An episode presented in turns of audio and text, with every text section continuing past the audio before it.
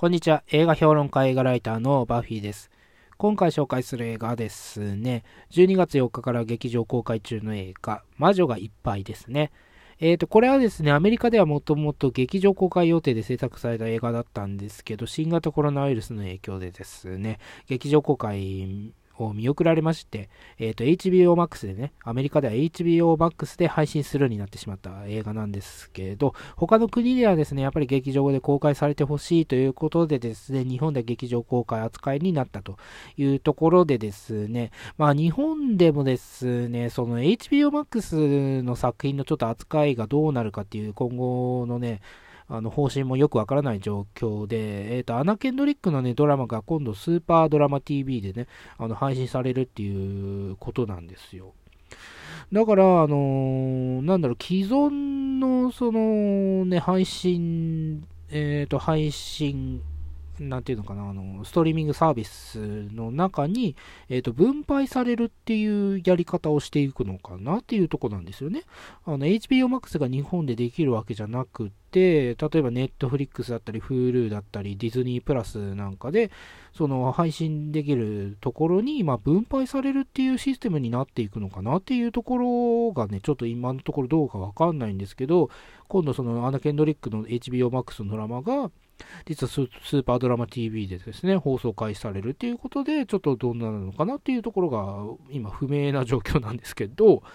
で、この HBO Max がですね、えっと、先週ですね、ちょっと大きな発表したんですよ。というのも、というのもがですね、えっと、HBO Max っていうのはワーナーメディオえワーナーメディアっていう、そのワーナーブラザーズのね、まあ、傘下にある、あの、会社の、会社がね、運営してる、まあ、配信サービスなんですね。HBO Max っていうのは。で、その中でですね、えー、と今後公開されるワーナーの映画がですね、すべて HBO Max で配信と劇場公開を同時期にするということを発表したんですね。だからあの今度公開されるやつマトリックスの4作目だったり、えっ、ー、と、ゴジラ VS コングコングとかね、あとは、キンキンディアバのワンダーウーバー1984なんかもそうなんですけど、えっ、ー、と、HBO Max で配信するにするということ言ってるんですよ。あとスーサイド、スーサイドスクワットの新作とかも、あの、HBO Max でね、劇場公開と同時にやってしまうというような試みに出ようとしてるんでね、えー、と今後、その配信とね、劇場公開とそのソフトの関係性っていうか、まあそういうところのね、あの境界線っていうところでね、また再びね、あの問題が勃発してくるというか、あの話し合いをね、詰めていかないといけないような時代が来たなということがね、これ、まあ、新型コロナウイルスの影響でね、まあ、そういう時代になってきたのかなっていうところではあるんですけど、まあ、あまりにもその境界線がね、まあ、突破されて、まあ、何でもありな状態になってしまうっていうのは、これ、映画の、映画としての価値というのは何なのかというところがですね、まあ、あえてと、まあ、再認識していかないといけないというか、また作る側もね、見る側もどういって捉え方をしていかないかといけないことをですね、まあ、そういう直面に立たされているのかなという感じもするんですけどね。まあ、ということは、まあ、まあ、そういうことはね、ちょっと、まだ話が途中の段階なんでね、また決まり次第、あの、このね、ラジオの方でも、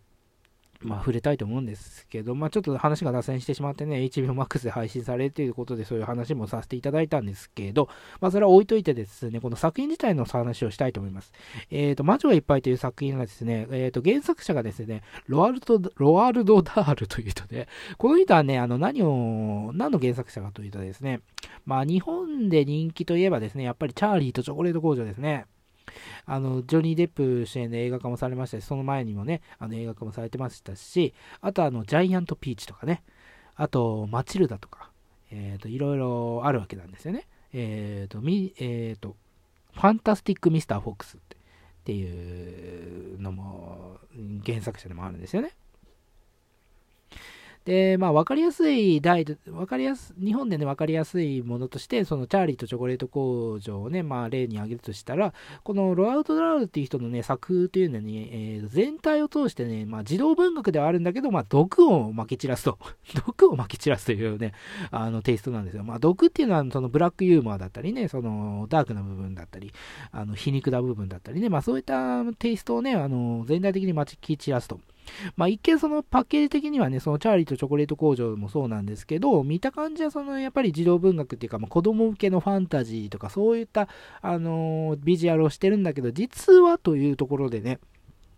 あのなかなかあのハードな描き方をしてるっていう作品なんですよね。まあ古い作品なんで、そのチャーリーとチョコレート工場をね、ちょっとネタバレ含めて言ってしまうとですね、どういうことかと言ってしまうとですね、まあチャーリーとチョコレート工場でもですね、あの、工場にね、見学に行った子供たちの中でなんかガムみたいにされた子供とかいたと思うんですけど、あの子供たちはですね、結局元に戻らなくて、そのまま家に帰らされるっていうオチになったと思うんですよね。とい、何が言いたいかというと、その、なんだろう、ファンタジーの後とか、その、まあ、戦争の後、戦いの後に、あの、その無傷では済まないよと。そういった冒険の後には、何らかの、そのね、あの、後遺症とか、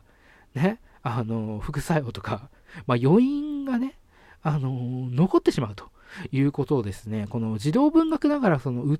変なリアリズムをですね、そこで追求してくるわけですね。だから、あの、なんだろうな、他のファンタジーとか児童文学とかはね、ちょっと差別化されたような作品が多いわけで、まあ、それが愛される原因ではあるしね、で、そういうとこが好きな、その、今回ね、制作にもね、入ってるギレルモ・デルトロとかね、まさにそのダークな世界観のファンタジーとかを手掛けてるヘルボーイとかね、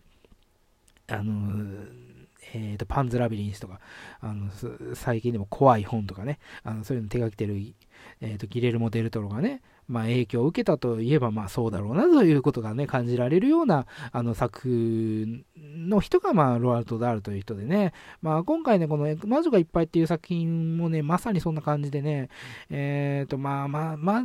魔女がね、えっ、ー、と、子供を、まあ、ネズミに変えてしまうという、まあ、薬をね、作り出したわけなんです。で、それでこう、まあ、世界中の子供をね、ネズミに変えてしまおうという、まあ、話がメインではあるんですけど、まあ、そこにね、話を持っていくまでのね、流れが、まあ、強引でね、ねあの、力技な感じがするんですけど、まあ、それはね、児童文学だという便利な言葉が提供されるわけなんですね。最近だとドクター・ドリトルとかもそうなんですけど、なんかこの展開無理やりじゃないかと。ちょっと力技すぎないかというと、ここで出てくるのが、えっ、ー、と、児童文学だからというですね、まあ、これキラーワードなんですよね。あの、それがあれば、まあ、黙ってしまうと。まあそうでしょう、子供向けなんだからね。